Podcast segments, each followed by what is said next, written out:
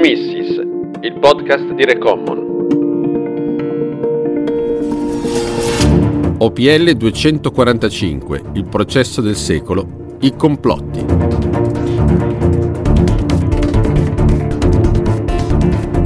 Lui ha scritto: I confirm that I'm ready to testify by going to Milan in person. Just to say what I know about the conduct of mister Vincent.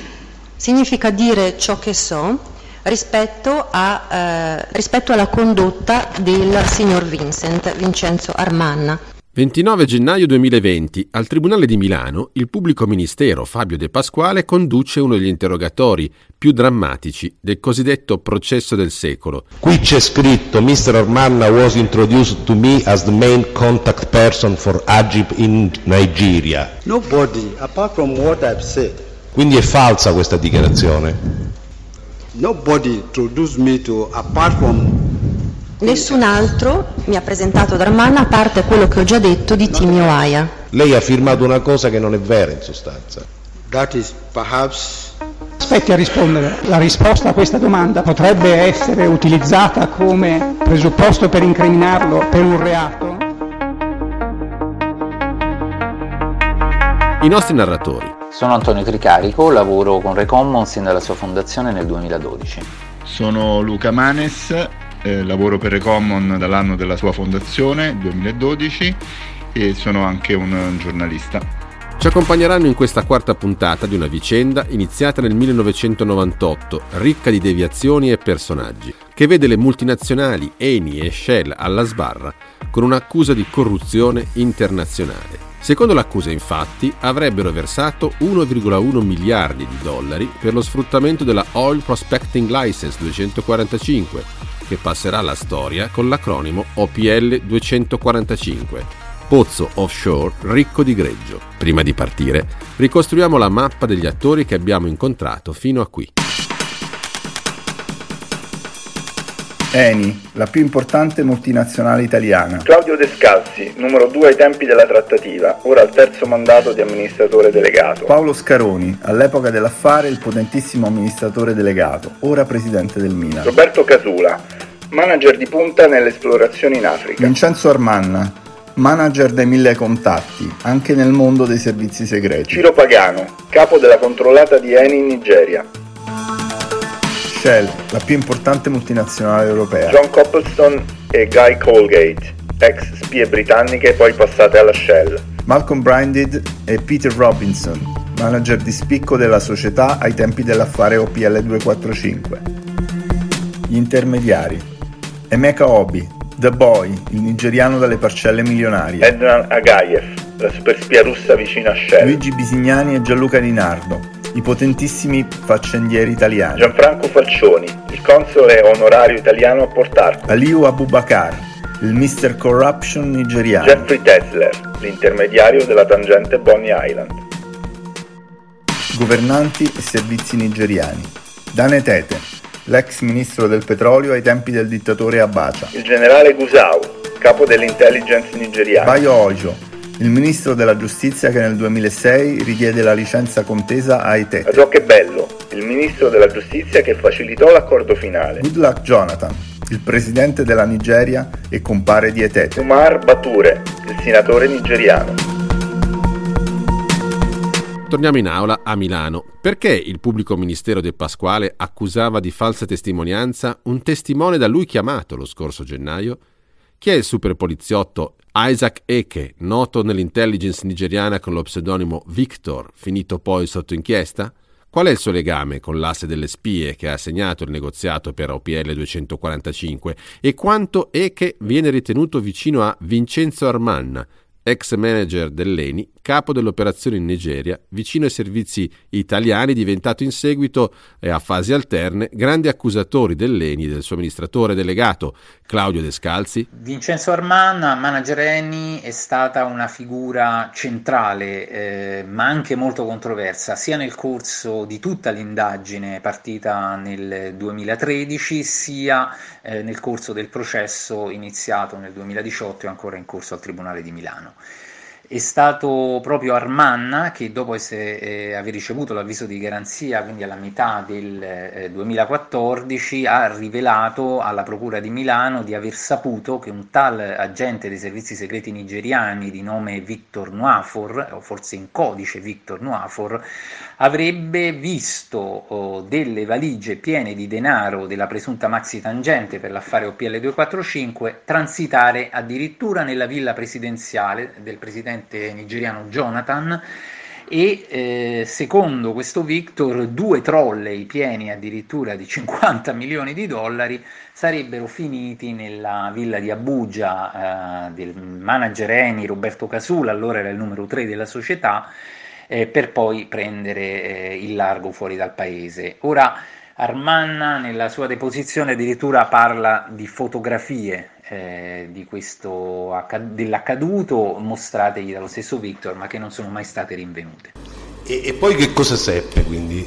No, poi si continuò a dire che cinquanta milioni di dollari andarono direttamente agli italiani. Cortesemente il si continuò dovrebbe, se può, vestirlo, sì, oppure dirci di chi glielo disse. Eh, sì, eh, essenzialmente io avevo strettissimi contatti con Victor Nwafor, non solo con lui, ma essenzialmente con lui, e monitoravamo tutto l'andamento di quello che successe dopo, anche per cercare di minimizzare eventuali rischi nei confronti, del, nei confronti dell'azienda e degli italiani stessi. Lei per Victor Nwafor intende il capo dei servizi di sicurezza della villa presidenziale? Assolutamente. Prego. Cioè che come grado è come minimo un colonnello, quindi non è una guardia del corpo. E parlavamo di tutti questi, di tutti questi scambi. Alla presenza di queste, di queste conversazioni, ripeto, c'era un funzionario dell'AISE, e su tutti questi commenti cercavamo, su tutte queste informazioni cercavamo di avere un riscontro o meno. Faccio un esempio: se noi avessimo saputo che eh, l'aereo fosse andato, come diceva Victor Nwafor, direttamente in Europa, avremmo avuto modo di tracciarlo facilmente con un piano voli. Quale aereo, scusi? Eh, un aereo su cui furono caricati i contanti.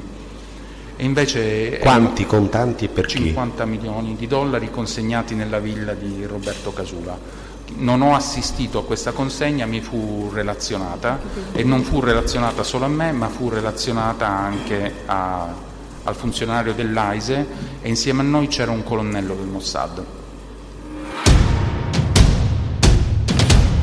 Eppure, un tal agente Victor, convocato per un esame in videoconferenza fra la sede delle I F C C ad Abuja e il Tribunale di Milano nel gennaio duemiladiciannove, smentisce tutto.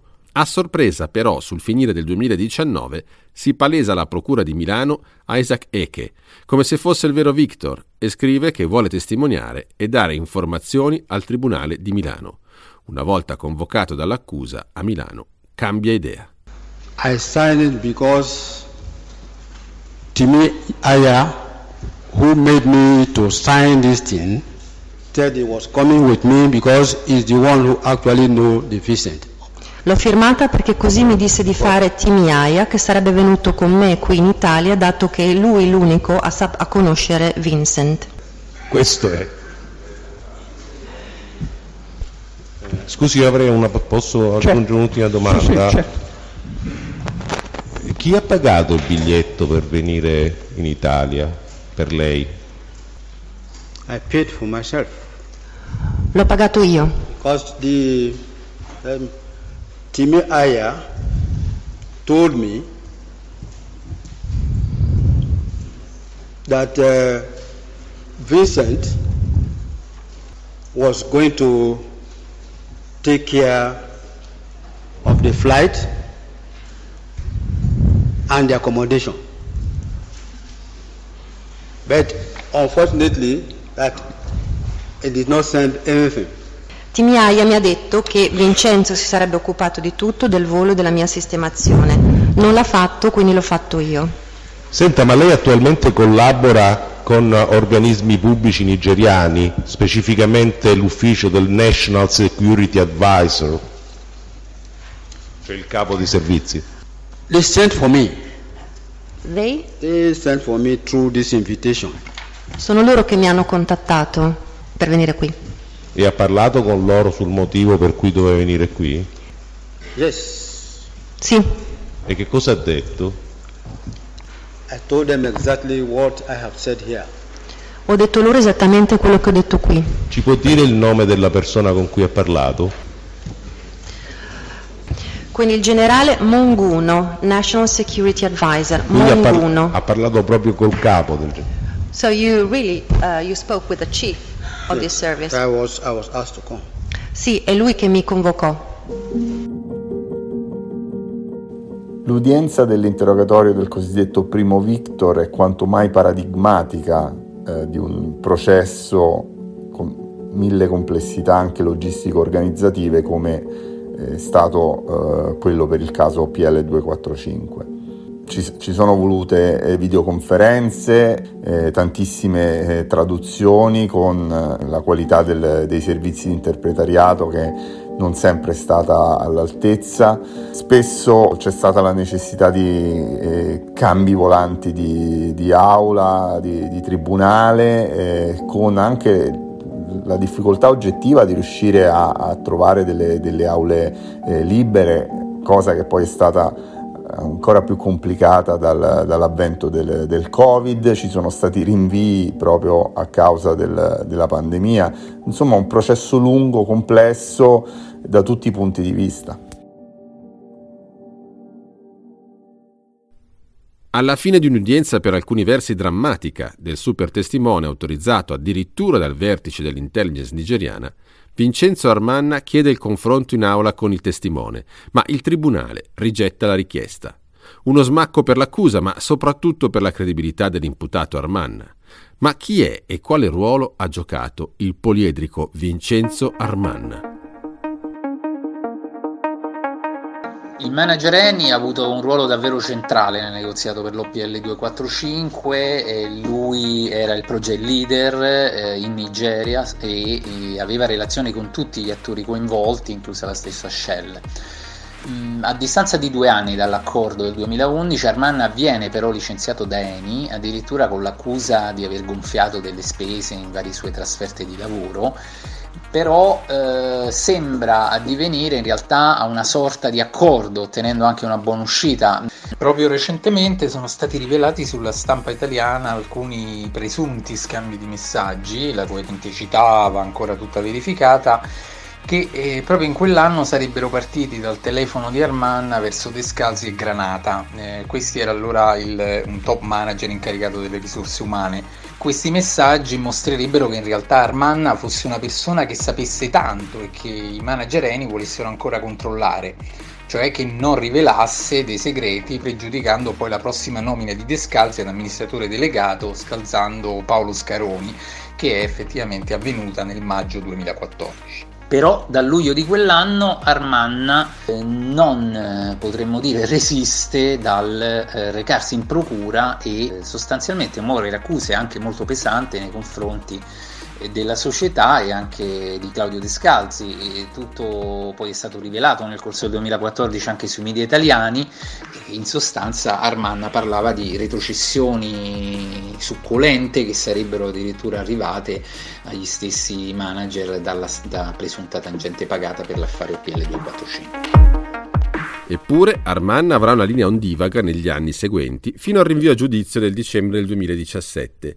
Durante il processo il tribunale acquisisce come prova un video fornito dalla procura di un incontro fra Armanna e l'avvocato esterno di Eni, Piero Amara, avvenuto nel luglio del duemilaquattordici, in cui Amara avrebbe fatto capire ad Armanna che era meglio ammorbidire la sua linea critica se voleva continuare a lavorare con Eni e su altri affari. Sarà Armanna stesso ad ammettere sotto esame in tribunale che nel duemilasedici Amara avrebbe poi facilitato un incontro con Claudio Granata di Eni, che a nome di Descalzi, l'amministratore delegato, avrebbe dato dei punti precisi da menzionare in una nuova memoria per la Procura di Milano, effettivamente presentata nel maggio del duemilasedici.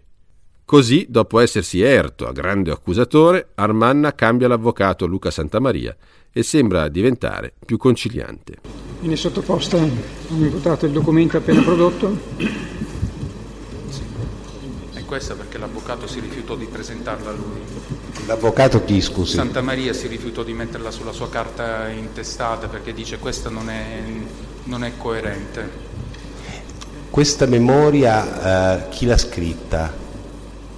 in parte io, ma la parte principale, che sono gli ultimi tre punti, li ho ricevuti proprio già scritti. Già scritti? Sì. Cioè ha ricevuto il file sostanzialmente? No, no, un pezzo di carta. Un pezzo di carta e le, li ha riscritti? Da chi? Da Claudio Granata. Dove li ha ricevuta questa, questa eravamo questa, a Roma vicino a casa sua, dalle parti di Piazza Fiume. Ma questo non fu un incontro alla Rinascente successivo? No, è vicino, la Rinascente è lì, ah. C'è Piazza Fiume, c'è la Rinascente a Piazza Fiume, cioè passeggiavamo là perché Amara era paranoico, non voleva entrare alla Rinascente. Ah, quindi eravate vicino alla Rinascente? Sì, sì, perché Claudio Granata abita in via Savoia, quindi facevamo questa passeggiata in quella zona che è poco trafficata, non c'è, non c'è nessuno in giro. Senta, ma mh, passeggiavate quindi lei, Amara e Basta. Granata? Sì. E quindi mh, non ho capito, le fu data in quella occasione sì, questa in minuta? Mi fu data per strada cosa, sostanzialmente? Per strada, mi fu detto di non chiedere il rimborso delle spese legali nonostante io ne avessi diritto come, come dirigente. Le spese re- legali relative all'indagine, all'indagine, all'indagine sull'O P L duecentoquarantacinque, esatto. Quella che ha portato al processo di esatto. Oggi. E, e con, cioè, mi fu detto che chiaramente siccome tutto eh, aveva una spiegazione con l'arbitrato dei quattrocentomila euro che mi erano stati dati, come l'Eni poteva alla chiusura della, del primo grado riassumermi tranquillamente, visto che era stato dimostrato che i motivi di licenziamento erano sbagliati. Cioè per me rientrare in Eni era, cioè, era il sogno della mia vita, era anche un, fo- un modo per riaccreditarmi verso tutti. Senta, eh, di questa memoria che lei ha davanti, eh, non so se l'ha già detto, in tal caso mi scuso, ma lei, qual, è, qual è la parte in cui ass- lei dice che ha trasfuso la, la minuta data da Granata? Ho, ho cambiato la parte delle eventuali retrocessioni. Per... Senta, ma la ricompensa per lei qual era? Se c'era? No, era il rientro in Eni e poi mi fu offerto di andare a lavorare a Dubai. Ma le dinamiche intorno al processo si complicano. Uno scambio di email, sempre del duemilasedici, di Armanna con il suo nuovo legale Fabrizio Sigia, finisce stranamente ad altri avvocati vicini a Eni e poi la società informa la procura. In questa corrispondenza si menzionerebbero soggetti coinvolti in quello che sembrerebbe un falso complotto, ordito da Amara e soggetti di Eni, per depistare addirittura l'intera indagine sull'O P L duecentoquarantacinque a Milano. A spiegarlo è sempre Armanna sotto esame. Qui stiamo parlando di cose un po' delicate, quindi è bene che ci sia molta precisione. Cioè, Sigia non era, eh, non condivideva la linea di difesa fatta con Santamaria e quindi Sigia sposava completamente la linea eh, nuova di negare qualsiasi, qualsiasi evidenza. E, e questa era un'altra occasione, oltre alla memoria che avevo presentato, per mettere una pietra tombale sulle dichiarazioni spontanee fatte e sugli interrogatori successivi. Ma lei aveva informato il, l'avvocato Sigia di queste sollecitazioni ricevute, segnatamente del fatto che il testo di questa mail eh, lei l'aveva ricevuto da altri? No, no, no. No. No, no, nessuno sapeva dei miei rapporti con Amara o con Granata, non c'è. Quindi l'avvocato Sigia ha semplicemente ricevuto una sua. Però poi la gira all'avvocato Lipera. Io lo faccio. Ah, lo fa. E questa è l'altra anomalia, cioè e la faccio chiedendo di sentirlo come testimone. Chi? E, um, le dico proprio il termine che uso. Alla luce del trecentonovantuno bis volevo sentire far sentire da Sigia Gaboardi. Può dire in modo molto sintetico al tribunale chi era Gaboardi, perché sennò veramente diventa misteriosissima tutta questa vicenda. Eh, Gaboardi non lo conosco. Gaboardi è sostanzialmente un uh, era il uh, il referente per gli affari esterni alla Saipem di Pietro Barone.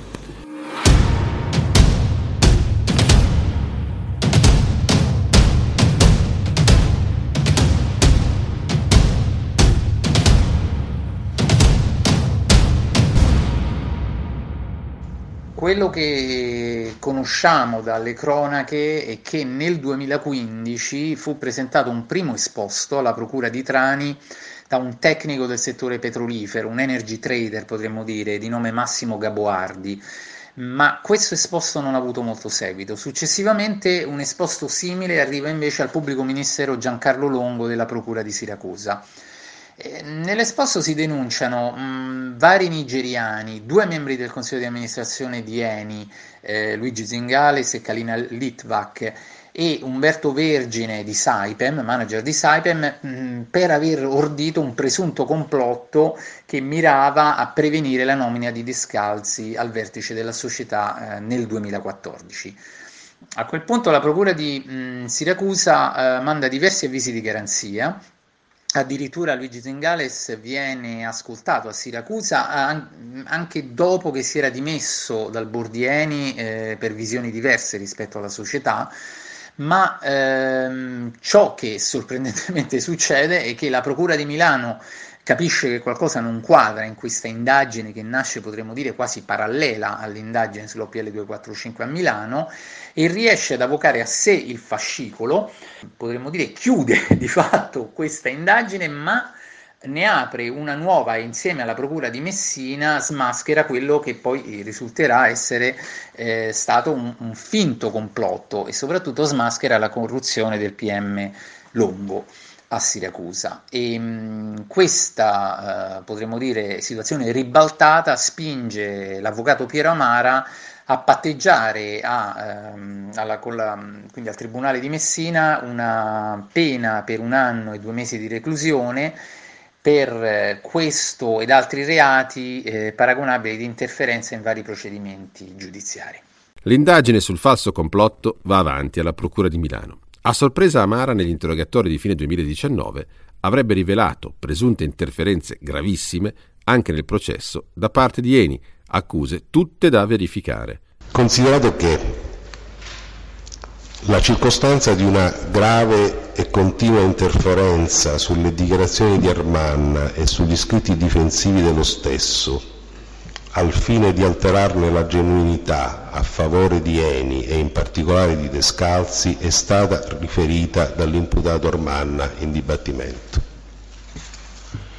Il compiuto accertamento della veridicità di quanto riferito da Armanna ha carattere di manifesta e assoluta necessità, sottolineato, evidenziando a carico della società Eni e dell'imputato Descalzi attività volte a eliminare le prove a carico, comportamento quest'ultimo gravemente indiziario ai fini del giudizio di colpevolezza.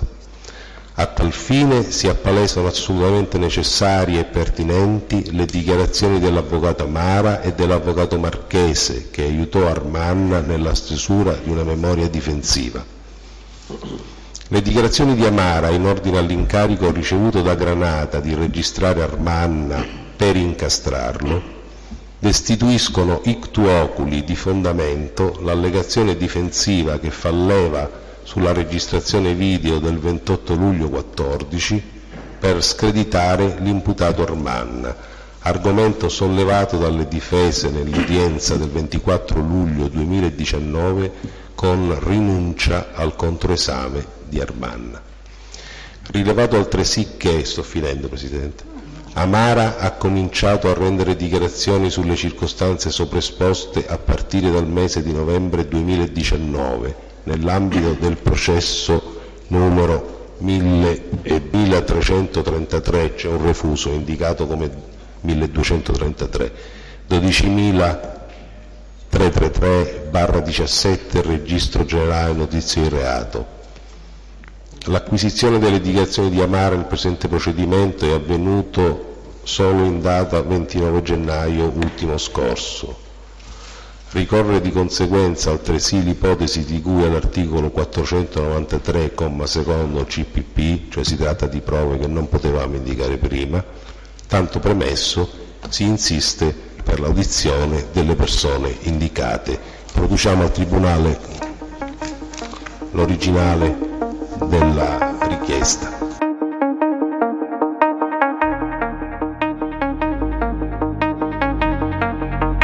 Eni ha negato seccamente queste accuse e ha querelato Vincenzo Armanna e Piero Amara.